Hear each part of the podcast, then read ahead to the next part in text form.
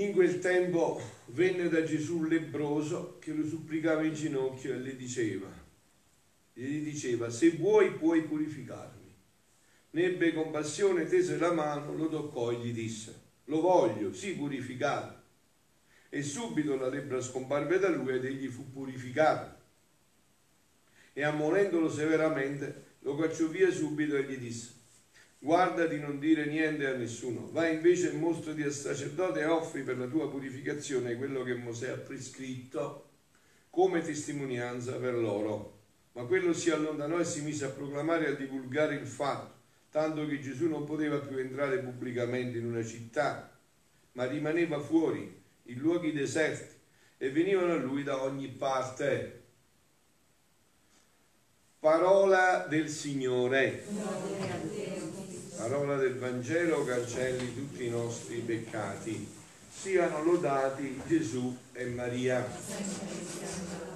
Oggi è la memoria di questo grande padre del deserto, San Antonio Abate, che ci dà un'indicazione sulla verità della vita, insomma, come va vissuta la vita. No? Sant'Antonio Abate, sapete, giovanissimo, gli era morto il papà e la mamma. Eh, io e voi che avremmo detto? Uh, e dove sta Dio? Dio quando me ne fa? Tutto a me, che ho fatto io, è? Uh, quando ne sente, è? Quando ce ne diciamo anche noi, è vero? Perché andiamo a messa, preghiamo la così, diciamo tutte queste cose ma perché che ho fatto io, perché proprio a me, no? Invece Sant'Antonio che ha fatto? È andato a messa dopo che volta in mamma e padre e ha sentito il Vangelo che diceva, lui era ricchissimo, i genitori conoscono un sacco di roba, infinità di roba. Il Vangelo dice, guarda, si può essere perfetto, va, vendi tutto quello che, che hai e darlo ai poveri. Lui ha detto, facci mia, eh, io qua sono rovinato, c'è la morta mamma e padre. Dice, sono rovinato, non perché c'è la morta mamma e padre, perché ne tutti questi ce lo vendo tutto, mi tolgo tutto. Allora, questo che ci dice, insomma, che la nostra fede, la nostra religione, che religione noi crediamo in Gesù Cristo, che è Dio, verità e vita, è un fatto serio, un fatto molto serio. Perciò bisogna viverlo seriamente e cercare di capirlo seriamente, non con queste categorie della testa, quasi come se la religione fosse un'assicurazione una contro i guai ci vado a messa, ma mi prego, mi assicuro contro i guai, no? Fosse un'assicurazione sulla vita. Eh? No, eh, è una cosa molto profonda, perciò Gesù anche in questo brano non vuole pubblicità. Perché non vuole pubblicità? Perché dici, ma questi poi perché verranno da me? Qual è il motivo per cui verranno poi da me?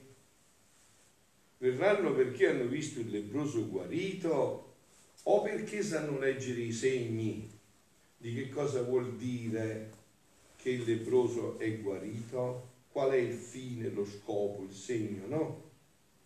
Segno, l'ho detto tante volte, diverse volte, ma il segno è, non è la realtà, indica la realtà. Tu in queste giornate hai freddo, con questo freddo, con freddo forte, e vedi il fumo, eh, che fai? Sei un citrulo, devi riscaldare vicino al fumo. Segui il fumo perché sei certo però che seguendo il fumo che cosa troverai? il fuoco, perché il fumo è il segno del fuoco. Ma se un citrulo se ti fermi al fumo, rovini tutto se ti fermi al fumo, muori ghiacciato, devi arrivare al fuoco. Quindi anche questa guarigione è un segno profondo, noi abbiamo già parlato, mi ricordo anche l'altra sera, però adesso ci andremo sempre più profondamente in questo aspetto. Abbiamo detto che la lepre, il lebroso sono io, sei tu, è l'umanità è l'umanità che ha la lebbra, la lebbra che è venuta col peccato originale e con i peccati attuali che abbiamo commesso. Questa lebbra dell'umana volontà che distanziandosi dalla divina volontà non vede più bene, non vede come Sant'Antonio che dice Signore ti ringrazio che hai tolto mamma e papà e li hai portati con te, adesso indicami la strada a me per essere perfetto, per venire a seguire nell'eternità dove ci dovremo incontrare per sempre. No? E allora eh, io voglio introdurre questo passaggio del lebroso con un piccolo pezzo di brano che già vi avevo accennato l'altra sera, che dice così Gesù, ogni mia verità, quindi quello che lui sta rivelando a Luisa, le chiama ogni mia verità, sul mio eterno volere, contiene la potenza e la virtù prodigiosa più che se risuscitasse un morto e che se risanasse un lebroso. Che un cieco vedesse, che un muto parlasse. Perché le mie parole sulla santità e potenza del mio fiat risusciteranno, risusciteranno le anime alla loro origine, le saneranno della lebbra che ha prodotto l'umana volontà. Ecco allora qual è la lebbra pericolosa. La lebbra che ha prodotto l'umana volontà. Questa lebbra che ci porta fuori dal disegno di Dio nella nostra vita e che rovina tutta la nostra vita. Quindi Gesù ha dato queste verità per guarirci da questa lebbra che ha prodotto l'umana volontà. E queste verità, queste, questo fiat, le darà la vista di vedere i beni del regno della mia volontà, che finora erano come ciechi e lebrosi. Le darà la parola tanti muti che mentre sapevano dire tante altre cose, solo per la mia volontà erano come tanti muti che non avevano parola. Quindi diciamo, il punto fondamentale di Gesù, anche mentre sta guarendo questo leproso, credete a me, senza dubbio, senza ombra di dubbio, Gesù mentre guarisce questo leproso guarda tutta l'umanità e sta guarendo tutta l'umanità dalla lebbra terribile dell'umana volontà. Questa volontà umana che staccandosi dalla divina si è attirato a ogni male, ogni lebbra e che ritornando in quel disegno meraviglioso potrà di nuovo attirarsi ogni bene. E adesso lo vediamo ancora più profondamente di come abbiamo fatto l'altra sera con qualcun altro spunto di qualche brano. Questo è un brano che riguarda l'immacolato concepimento della Madonna, ma che molto si addice a quello che stiamo dicendo, che penetra profondamente quello che stiamo dicendo. Che cosa Gesù guariva qua? Che non è che Gesù guariva solo quel lebroso, aveva davanti tutta l'umanità. Onde, mentre ciò diceva il mio Gesù, io pensavo nella mia mente. Gli ha parlato dell'immacolato concepimento della Madonna, Gesù e Luisa pensava, è vero che la mia regina mamma, cioè la Madonna, capolavoro dell'umanità, fu concepita negli interminabili meriti del mio Gesù. Dice, ma il sangue, il corpo però, furono concepiti nel seno di Sant'Anna, la quale non era esente dalla macchia di origine. Dunque, come può essere che nulla ereditò dei tanti mali che tutti abbiamo ereditati dal peccato del nostro primo padre Adamo, avete capito il ragionamento che fa Luisa? No, è molto facile. Dice, la Madonna è immacolata, ma com'è possibile? Sì, è vero, ma che lei l'hai preservata, ma lei però è stata concepita in un corpo umano che aveva il peccato originale, come mai non ha ereditato niente di questi mali che tutti hanno ereditati, la lebbra appunto che tutti abbiamo ereditato del peccato originale? E Gesù subito gli risponde, Figlia mia, ecco da dove viene la lebbra, allora capite? Figlia mia, tu non hai capito ancora che tutto il male sta nella volontà. La volontà travolse l'uomo, punto è nella volontà, capite? Noi siamo liberi, quello è punto, siamo stati creati liberi, non è un gioco la volontà travolse l'uomo, cioè la sua natura. Non la natura travolse la volontà umana. Non la natura travolse la volontà dell'uomo, sicché la natura restò al suo posto, quale fu da me creata. Nulla cambiò nella natura, fu la, la sua volontà che si cambiò. si mise niente meno che contro una volontà divina. E così si è tirato dentro anche la natura e il corpo. Ha fatto venire la lebbra, non solo quella fisica, spirituale, ma anche quella fisica, non solo quella morale, spirituale, ma anche quella fisica, come il lebbroso. Si è tirato dentro niente meno contro una volontà divina.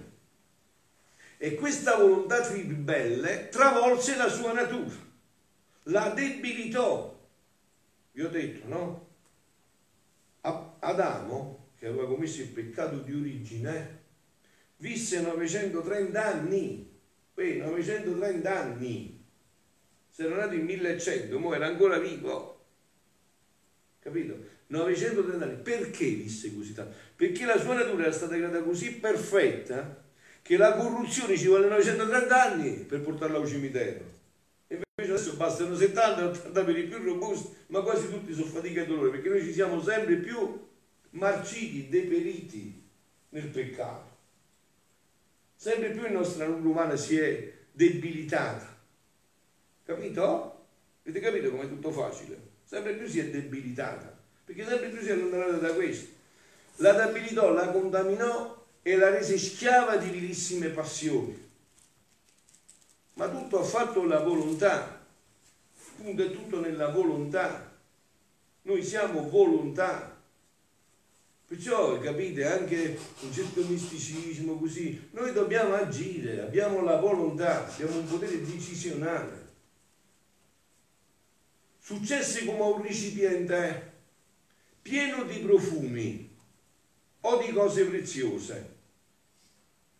Se si svuotasse di ciò e si riempisse di marciumo di così vile, forse cambierebbe qualcosa, cambia il recipiente. Un recipiente bellissimo, d'oro sopraffino, e eh, ci tieni dentro cose preziosissime, poi ci metti schifezze dentro, il recipiente però non è cambiato niente, è la roba che ci hai messo dentro che ha cambiato tutto. E che però certamente dà anche una brutta puzza al vaso che c'è, ma il vaso non si è cambiato. Cambia ciò che si mette dentro, ma esso è sempre quello che è. E al più si rende più o meno apprezzabile a seconda di ciò che contiene. Tale fu dell'uomo. Ora, la mia mamma, sta parlando di sua mamma, Gesù, la mia mamma, l'essere concepita in una creatura dalla razza umana, non le recò nessun danno, nessun documento. Perché il corpo era stato fatto una meraviglia da Dio, perfettissimo. Era un orologio svizzero, no, tutto perfetto. Non cadevano i capelli, diventano bianchi, non cadevano i denti, non si presentano gli occhiali, tutto perfetto. Era un capolavoro. Perché la sua anima era immune da ogni colpa, quella della Madonna. Tra la sua volontà e quella di Dio non c'era divisione.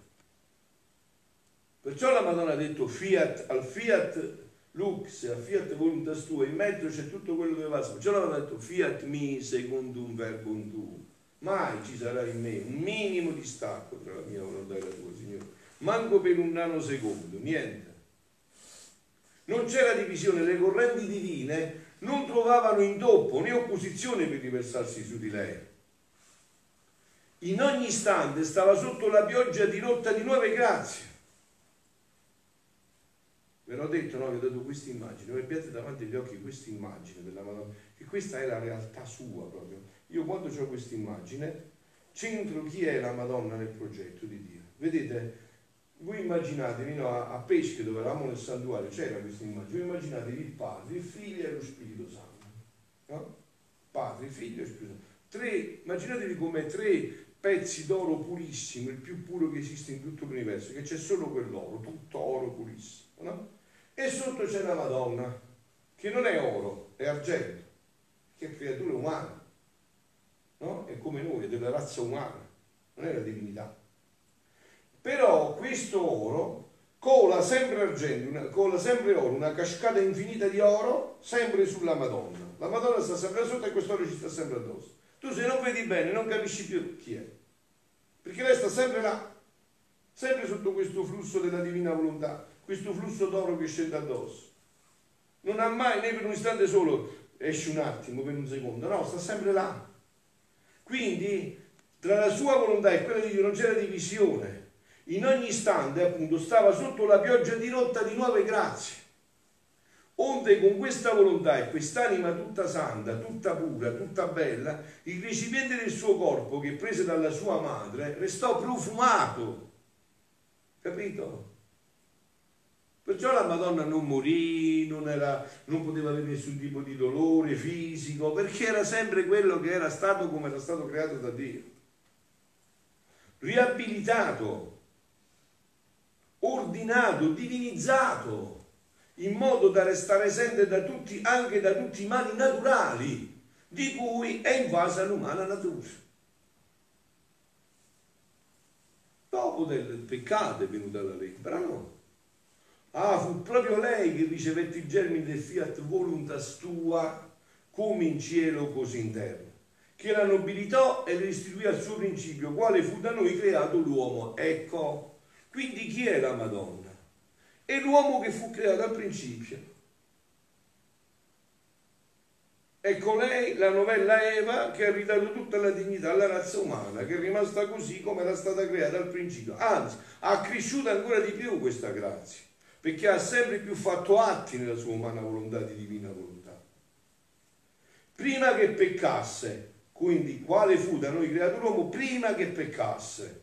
Anzi, ecco, lui dice, lo sorpassò, lo sorpassò, l'abbellì di più ancora ai continui flussi di quel fiat che solo ha virtù di produrre immagini tutto simili a colui che l'ha creato. E in virtù di questa volontà divina che agiva in lei, si può dire che ciò, sentite, eh, che ciò è che Dio per natura, lei lo è per grazia. Ma questo è il disegno su ogni uomo. Ciò che Dio è per natura, l'uomo doveva diventarlo per grazia, per partecipazione della volontà umana alla divina. La nostra volontà tutto può fare, dovunque può giungere, quando l'anima ci dà libertà di agire, non interrompe con la sua volontà il nostro operato. Avevo altre cose da dire, ma passo soltanto all'ultimo punto e non ho altro tempo, eh? soltanto l'ultimo passaggio. Quindi praticamente avete capito come stanno i fatti, che cosa sta guarendo. Intende guarire con questa lebbra, intende liberarci alla radice, dalla radice di tutti i mali che è la nostra umana volontà.